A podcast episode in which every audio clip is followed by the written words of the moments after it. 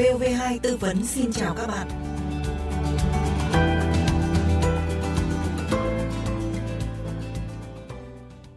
Quý vị và các bạn thân mến, không cần mất quá nhiều công sức, tiền bạc, chỉ cần lên mạng tìm kiếm thông tin và đặt hàng là phút chốc người tiêu dùng đã có trong tay một tờ giấy khám sức khỏe để làm đẹp hồ sơ cá nhân. Thời gian qua, đã có rất nhiều đường dây làm giả giấy tờ bị triệt phá. Theo Trung tướng Tô Ân Sô, người phát ngôn Bộ Công an, việc bán giấy khám sức khỏe giả đã xảy ra từ rất lâu và xảy ra ở nhiều địa phương. Lực lượng công an và các đơn vị chức năng cũng đã tiến hành xử lý nhưng chưa ngăn chặn được triệt đề. Nguyên nhân do nhu cầu của người dân về giấy khám sức khỏe, giấy chứng nhận sức khỏe nói chung rất cao như đi học lái xe, đi lao động, xin việc hay liên quan đến bảo hiểm, từ đó xảy ra các tiêu cực, hành vi vi phạm pháp luật. Có người cụt cả hai tay nhưng vẫn được cấp bằng lái xe vì có giấy chứng nhận là đảm bảo sức khỏe. Đây là trong cái quá trình tiến hành thì thấy những cái hiện tượng như thế hoặc là các hiện tượng chạy tội ví dụ như là muốn chạy tội thì lại lấy giấy chứng nhận là có cái vấn đề về tâm thần chẳng hạn thì tức là nó xảy ra trên rất nhiều lĩnh vực Vậy người thực hiện hành vi mua bán, làm giả giấy khám sức khỏe sẽ phải chịu mức hình phạt như thế nào? Luật sư Trần Xuân Tiền, trưởng văn phòng luật sư đồng đội, giúp quý vị và các bạn hiểu hơn về vấn đề này. Thưa luật sư, luật sư có thể cho thính giả biết là theo quy định của pháp luật, người làm giả giấy khám sức khỏe đã phạm vào tội gì ạ? Vâng, như các trường hợp được chương trình đề cập, có thể thấy rằng hành vi làm giả giấy khám chữa bệnh cho thấy tính chất nghiêm trọng và nguy hiểm của hành vi này trong đời sống xã hội. Hiện nay, pháp luật đã có quy định rất rõ trách nhiệm cũng như là chế tài đối với các cơ quan tổ chức thực hiện hành vi làm giả tài liệu, con dấu. Và theo đó là gì? Người thực hiện hành vi làm giả giấy khám chữa bệnh là hành vi vi phạm pháp luật, có thể bị truy cứu trách nhiệm hình sự về tội làm giả con dấu tài liệu của cơ quan tổ chức, tội sử dụng con dấu hoặc tài liệu giả của cơ quan tổ chức theo quy định tại điều 341 Bộ luật hình sự năm 2015 sửa đổi năm 2017. Như vậy là đối tượng có hành vi làm giả giấy khám sức khỏe có thể bị xử lý về tội làm giả con dấu tài liệu của cơ quan tổ chức. Không biết là khung hình phạt cụ thể của tội này như thế nào thưa luật sư? Đối với tội làm giả con dấu tài liệu của cơ quan tổ chức thì người phạm tội có thể đối diện với mức hình phạt thấp nhất là bị phạt tiền từ 30 triệu đồng đến 100 triệu đồng. Phạt cải tạo không giam giữ đến 3 năm hoặc phạt tù từ 6 tháng đến 2 năm và mức hình phạt cao nhất là 7 năm tù. Bên cạnh đó, người phạm tội còn có thể bị phạt tiền từ 5 triệu đồng đến 50 triệu đồng.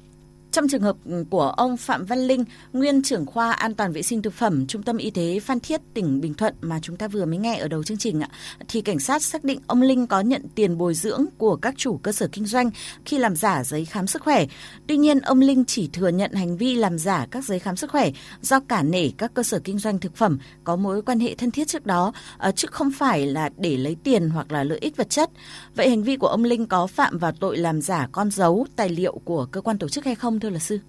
Tội làm giả con dấu tài liệu của cơ quan tổ chức được quy định tại điều 341 Bộ luật hình sự năm 2015, sửa đổi bổ sung năm 2007. Theo đó, xét về cấu thành của tội này thì người phạm tội chỉ cần có hành vi làm giả con dấu tài liệu của cơ quan tổ chức là đã có thể bị truy cứu trách nhiệm hình sự về tội này mà không cần có việc thu lợi bất chính hay không. Còn thu lợi bất chính được xác định là tình tiết định khung tăng nặng của tội này. Do đó, nếu cơ quan chức năng xác định ông Linh có hành vi làm giấy tờ giả khám sức khỏe thì ông Linh có thể bị truy cứu hình sự về tội này. Và bên cạnh đó, trong trường hợp qua điều tra xác minh kết luận ông Linh đã nhận tiền hoặc lấy vật chất thì mức hình phạt áp dụng đối với ông Linh sẽ căn cứ vào số tiền thu lợi bất chính, tức là cái số tiền đó nhiều hay ít và được nhận nhiều lần hay ít lần để quyết định cái hình phạt.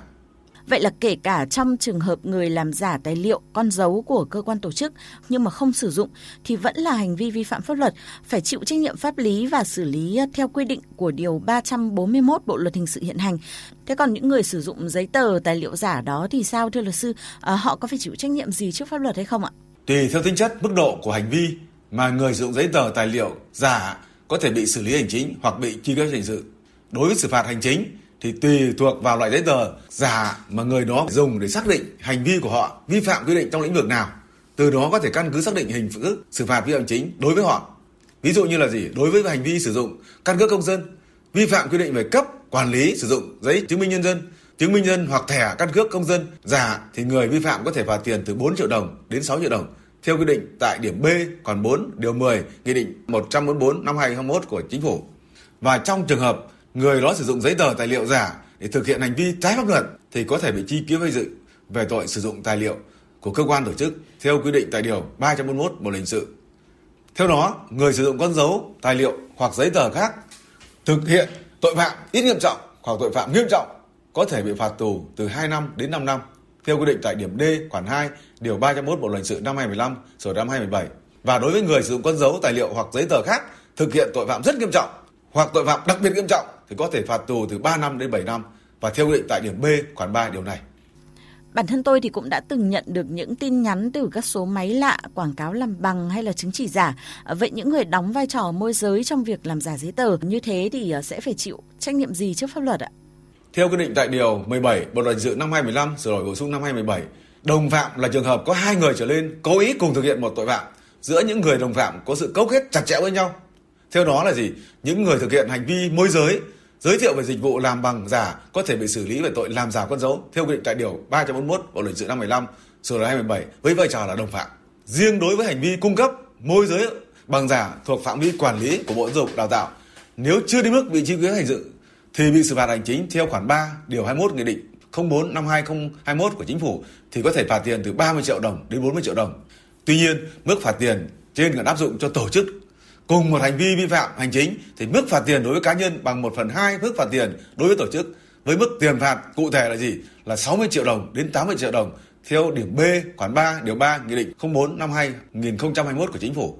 Như thế là gì? Cái mức hình phạt à, hành chính của tổ chức thì gấp đôi của cá nhân cùng hành vi như nhau. Xin cảm ơn luật sư về cuộc trao đổi vừa rồi.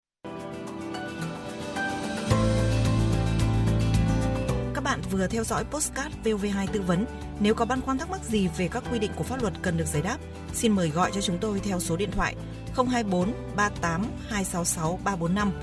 Chúng tôi xin nhắc lại số điện thoại trong giờ hành chính là 024 38 266 345. Xin chào và hẹn gặp lại.